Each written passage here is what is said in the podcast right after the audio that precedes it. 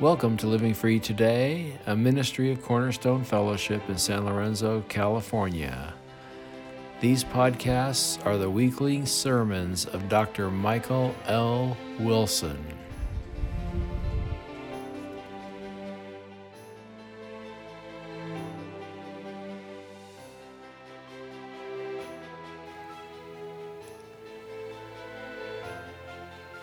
Please open your Bibles to Luke chapter 5.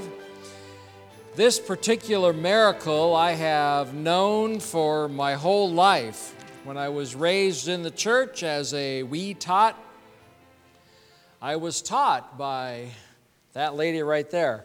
I was taught about this miracle, for this miracle lends itself really well to children's books. It has that great drama of going up on the roof and digging a hole, and I've seen flannel graphs of it, and I even remember that in one of the classes we took a shoebox and laid it on its side and put little cardboard people inside and on top, cut a little hole. This is a great miracle to teach kids and adults of the power of God and the determination of people to get to Jesus. This is a miracle that is found in Matthew, Mark, and Luke. And the main reason of that is that Jesus, for the first time in a setting of this nature, uh, really puts out that he is God incarnate, really puts out that he has the ability to forgive sins. And so, this is a very important teaching. And so, three of the four gospel writers uh, put it in there to show us who Jesus is and what Jesus is doing, what Jesus is showing of himself. And so, the context or the setting of this is a house. And it's a house probably in Capernaum. Jesus had been traveling around. He had traveled all the way down to Jerusalem for probably one of the festivals that you had to be in Jerusalem to do. And he came back up and he has hit a lot of the small villages around the Sea of Galilee. And he has returned to what people are calling kind of his home base of teaching, and that is Capernaum. And Peter has a house there, and so that's maybe where he's hanging out. We do not know the house. It starts by saying, on one of those days. And so that's vague. We do not know what day it is, but it is after the cleansing of the leper and after um, calling the disciples. His ministry is in full swing at this point in the book of Luke. And so he's teaching in a house, and the house is full of Pharisees and teachers of the law. And they were sitting there listening to him. They were probably there to debate him or to prove him wrong um, the, the, we see the word Pharisee a lot in the Gospels. They are the same, they are the main opposition to Jesus. Uh, very quickly, the Pharisees were a group that, he ro- that rose up during the intertestamental period. If you read through your Old Testament, it ends in Malachi. And then there's probably a page that now says New Testament, and then you have Matthew. That page is over 400 years from the close of Malachi to the angel visiting Zechariah in the temple. Uh, there is 400 years of silence. God sent no prophets. God sent no major teachers. God sent um, nobody to give the word of God. People who wrote, like the Maccabees, those were the uh, priestly class that existed during the intertestamental period. You can read them if you have a Bible with the Apocrypha. The Maccabees' un- uninspired scripture is in there. And they talked about how prayers weren't answered, how the Romans were messing with them so bad the, the things just, God was not there. God was absent, was the view of those who wrote during the intertestamental period. And the Jewish people looked at this and looked at what had happening, and they looked at their history, and they looked at how the northern kingdom was taken to Assyria and never came back, and the southern kingdom was taken to Babylon for 70 years and came back. and they said to themselves, Self, what did we do wrong to cause God to be so mad at us to kick us off the land? Okay? So they studied the Old Testament. And this group of people called Pharisees, Pharisees comes from the root word to separate oneself. So they had separated themselves apart from the populace. They began with some of the lower level priests, Levites, people who had access to the law. And they said, we need to set up a system where we will be righteousness police so that we will not let the sin of the nation get so bad that God takes us into captivity again. And that was the goal of the Pharisees. They started out being in the synagogues and in the temple, and people could come and ask them questions. And over time, generation after generation after generation, they became very self righteous. They became uh, kind of thinking that they're the only ones who knew the law.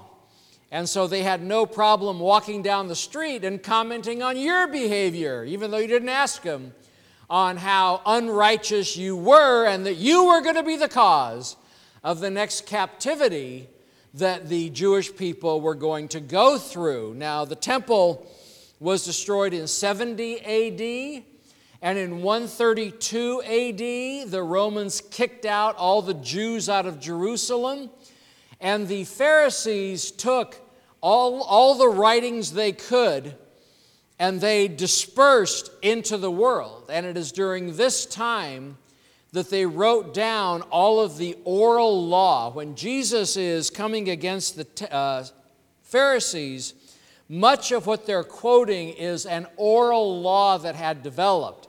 It wasn't written down, it wasn't a place where you could go and look it up. You had to wait for them to tell you they were wrong. And they began to write it down, and that became the Mishnah and the Gemara. And if you go on Amazon and you buy a Talmud, It'll be a very thick book, or an app for your phone, but it'll be a very thick book if you get it in print. And it is the whole Old Testament plus all the commentary that had developed during the time of the Pharisees, the hundreds of years that the Pharisees were doing this, plus all the oral law they had developed, plus all the application they had developed.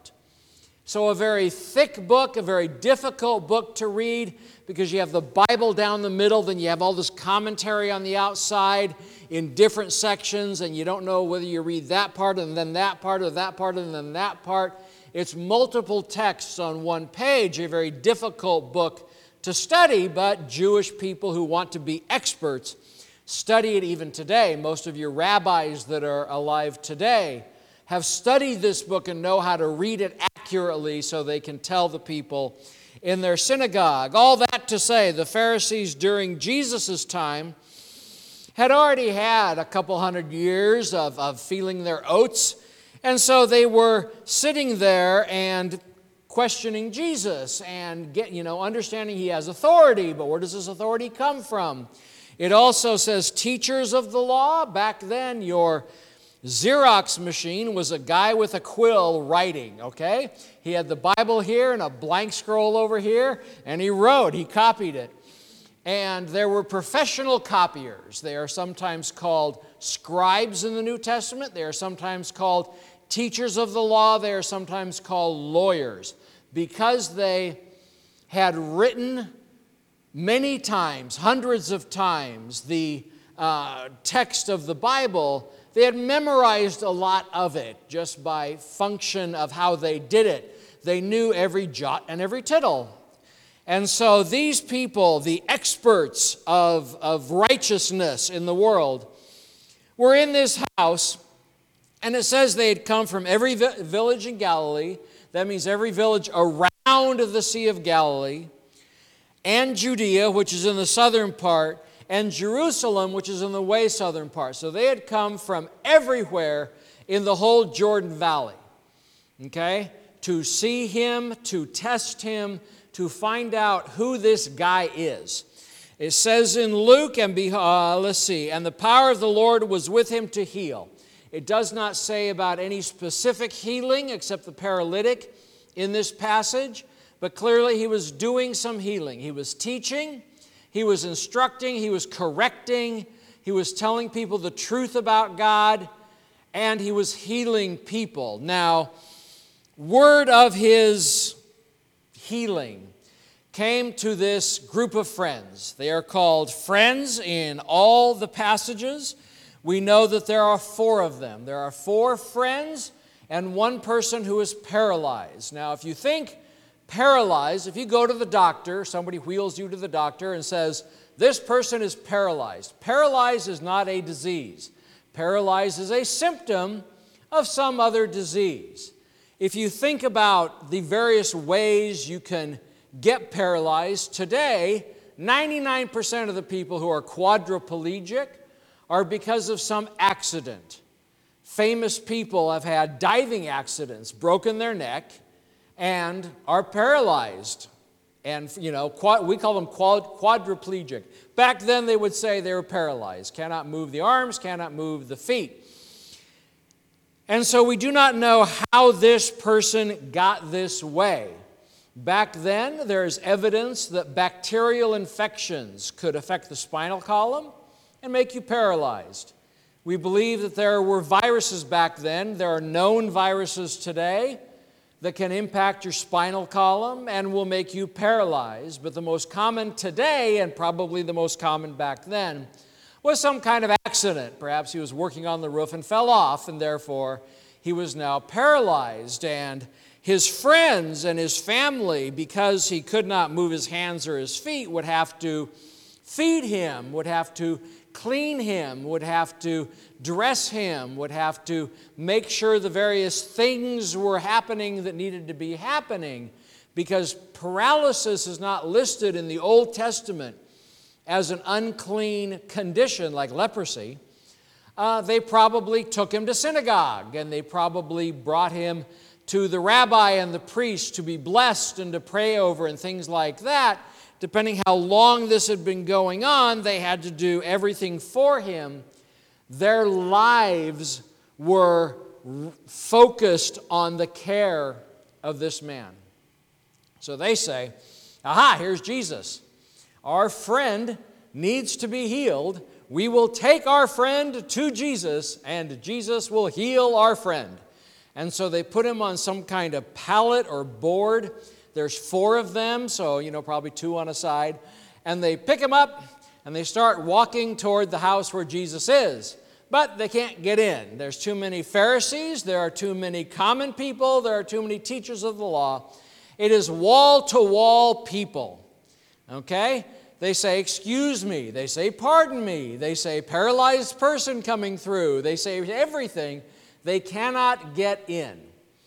And so one of them says, Aha, we'll go up on the roof. We'll go up on the roof and lower the person down before Jesus. Now, there's two types of houses in Jesus' place of Capernaum. There is your common person's house, which was made out of usually brick and mud and had a thatched roof. They would take palm branches and weave them into a roof, and it wasn't the most watertight, but you're in the desert. How often does it rain? And so they just wanted to be in the shade. 99% of the houses were single story because it's very difficult with your man made items of brick and stuff to make a multi story building. They just didn't have the skill at that time. This says he has tile. They remove the tile. This is a well to do person. This is a person who had the money to bake clay into tile and then use that and have what we would call more Spanish architecture type roofs you can see, and they're usually red and have, you know, laid on top of tile. It is that sort of thing. And so they break the guy's roof, they vandalize the guy's roof, they break the tile, and they make a hole and they lower the guy down right in front of Jesus. And you can only imagine, as was described in various children books that I saw, is that as this thing comes down, everybody moves out of the way and they kind of clear a space for this prone man to go right before in front of Jesus. And so Jesus looks at the man, and Jesus understands that this is now a time or the time to shock the Pharisees a little bit, to begin to show who Jesus really is, what Jesus can really do. And so he looks at the person. Now, these people were in the synagogue when he healed the leper. Jesus just touched the leper and he was healed. They may have heard of the, the two uh, younger people that were healed at a distance. Jesus said things and they were healed. And so they were probably expecting, if he was going to heal this person, to say something or to touch him. And Jesus says, Your sins are forgiven. So immediately they clutch their pearls because it's the, you know, the most devastating, blasphemous thing. And they say blasphemy. And what is blasphemy? Blasphemy is where you say something untrue about God or His Word. And so that can be something that is attributed to Satan. So you can say, and I've heard people say this God hates everybody. Okay? It's a blasphemous Satan. God does not hate everybody. God is not a God of hate. When you list the attributes of God, hate is not one of them. God is love. God actually does love everybody. And so when you say that God hates everybody, that is blasphemy. It is an untrue attribute that you are putting on God. You can say it backwards and say, God cannot love. Okay, I'll take away an attribute of God. God cannot love, that is blasphemous. So if I put a incorrect attribute on God, or I take away an attribute that he has in my talking about him, then these are blasphemous statements. And I can also do it through uh, the way I talk about the Bible. I can say, God never speaks in the Bible. God is perfectly silent in the Bible. That is a blasphemous statement because it is the Word of God and God speaks everywhere in it, okay? And so that is a wrong statement. And so when he says, I forgive your sins, okay? That's what Jesus was saying in the leaving the pronoun, pronoun out. He says, I forgive. They know in their mind only God can forgive sins. And this non God is taking an attribute of God and putting it on himself. They're saying a man is taking an attribute of God and putting it on himself. That's why it's blasphemy. That's why they are saying you have blasphemed. And they question and they mumble amongst themselves and all this kind of stuff. Now, when Jesus says, Your sins are forgiven, the tense of that is all of them. He was saying to this person, now it's also unclear whether he's saying it to all five or to just the person laying down. Uh, he does mention, I have seen you all's faith. Okay? He has seen the faith of the five. Okay, the four carriers and the one on the bench. We're not sure at this point whether he has forgiven just the person laying down or all five of them. But he is saying, and the way he's saying it is, all of your sins are forgiven.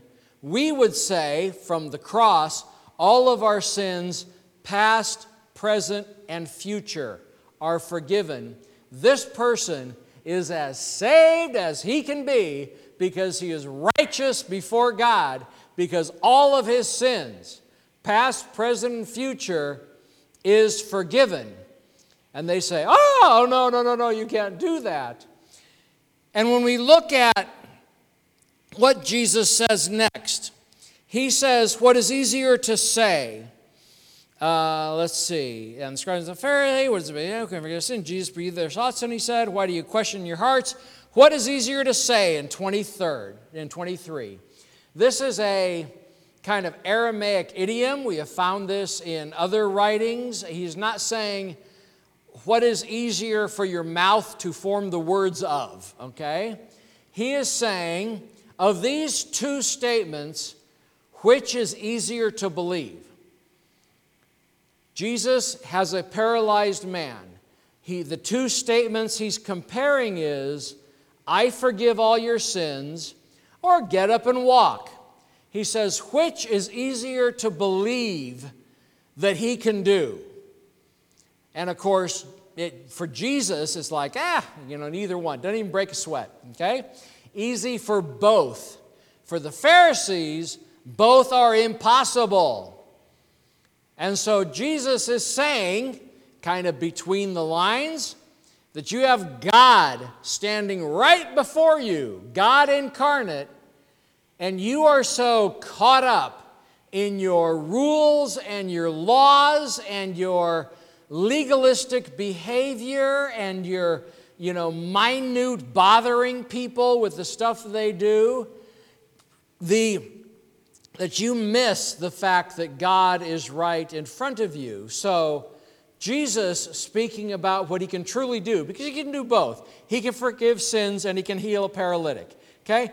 Both are equal in his ability to do. The Pharisees say you can't do either of them. And so Jesus says, Because you know that the Son of Man has authority to forgive sins. And what he is doing when he says your sins are forgiven is that Jesus is taking the future work of the cross and bringing it to this person. Okay? When we look at the Bible and we look at people like Abraham, Abraham lived a long time ago. Okay?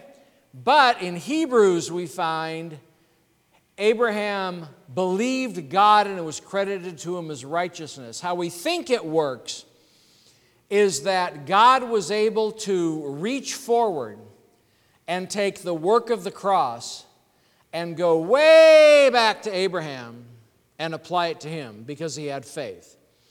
Of course, nobody is really saved on paper in the, in the accounting of God until Christ says it is finished. Okay? But in, in God's accounting, He is applying a future redemptive work to people in the past. And that seems to be what Jesus is doing here. We know for a fact that Jesus died on the cross and that his blood does bring forgiveness of sins. And so, even if this person had to wait for a couple years for Jesus to die on the cross, that's fine. Jesus is declaring for all eternity this person is forgiven. And he says, because the Son, you know, the Son of Man has authority to uh, forgive sins on earth, which Jesus did, which is what Jesus did on the cross. On the cross, Jesus died for your sins. Jesus provided forgiveness for your sins on earth. Okay? Your sins weren't forgiven when Jesus made it to heaven. When Jesus said, It is finished, and breathed his last, boom, your forgiveness was sealed. Now, you didn't receive it until you knew about it 2,000 years later. But that is when the work happened, and that is what is applied to our lives when we believe and accept Jesus is that, that, work, that single work on the cross. There's not multiple redemptive works, there's not multiple works of forgiveness. That one saved everybody in the Old Testament, saved everybody in the New Testament that believed, and saved everybody who lives today and believe. That one work on the cross. And so he says, because you'll know that I have authority to do this. He then says the other phrase, pick up your mat and go home, and the guy pops up. Now, the guy has been um, paralyzed, and he stands right up. And the thing that we have to note, and it's kind of, I mean, we understand this, but there's no recovery. There's no physical therapy. There's no uh, well, go home and rest for six weeks because you've had, a, you've had a shock to your system. This person is fully, completely, absolutely, totally, in every possible way, and instantly healed. Whatever disease, spinal cord in- injury, bacteria, virus, whatever disease caused the paralysis, it is fixed. It is fully repaired. Today, we have a real t- problem in our medical um, establishment fixing spinal cord in- injuries. They can do very minor, very small things, but if you break your spinal cord so that you cannot walk, the best they can do now is they put robotic thingies on your leg so you can get a fake spinal cord. You, you, you know, and they're doing it that way because they can't fix the inside.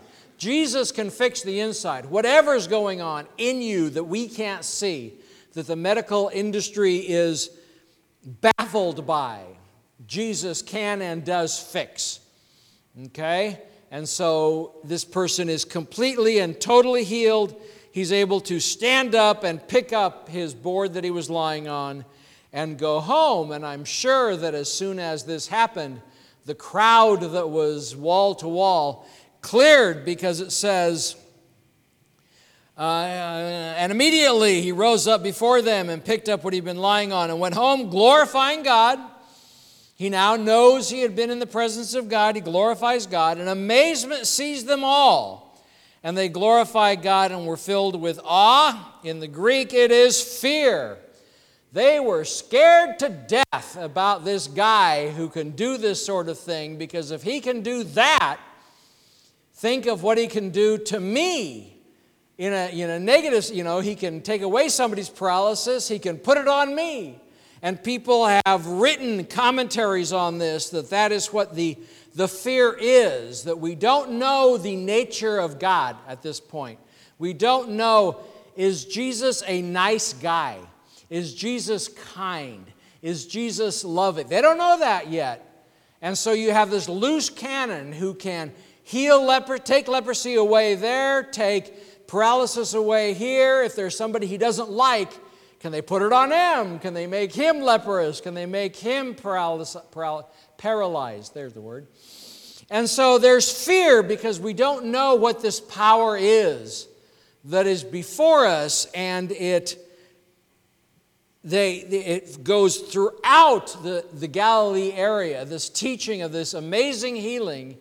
And my guess is the forgiveness of sins, because when Jesus starts forgiving sins, that's really going to get people thinking and wondering who he is. And they said, We have seen extraordinary things today.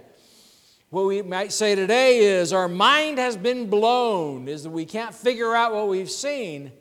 And that is the image that Jesus is putting on these people to get them even questioning their view of God because God is different than they have been taught for hundreds of years by the Pharisees. Jesus is the only way we can get our sins forgiven on earth and our ultimate healing, which comes in heaven, is only available through the work of Christ. God does heal us today, here and there as He wills, but 100% of us, all of us, will be healed 100% when Jesus Christ finally returns and we get the glorified body. This is who Jesus is, and it kind of, at least in the book of Matthew, it kind of goes downhill from here with his relationship with the Pharisees because they don't like what he has said. Let us pray. Lord God Almighty, we just praise your name that you are all powerful. There is nothing that can stump you, there is nothing you cannot do. And Lord, I ask that we would be people of prayer, that we would bring these big things before you, knowing that you will always answer to your glory and to our sanctification. Lord, we praise you for all of these things and ask your blessing upon the meal to follow. We ask all this in the blood of Christ. Amen.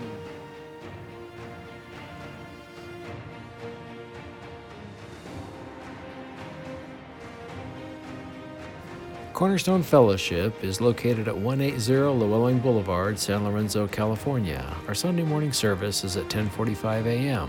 Our website is livingfreetoday.org and our phone number is 510-278-2622.